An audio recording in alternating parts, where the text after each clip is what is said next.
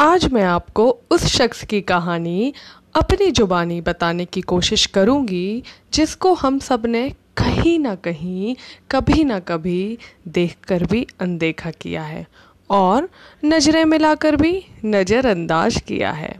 और जिसे हम सब सिर्फ़ एक नाम से जानते हैं, छोटू।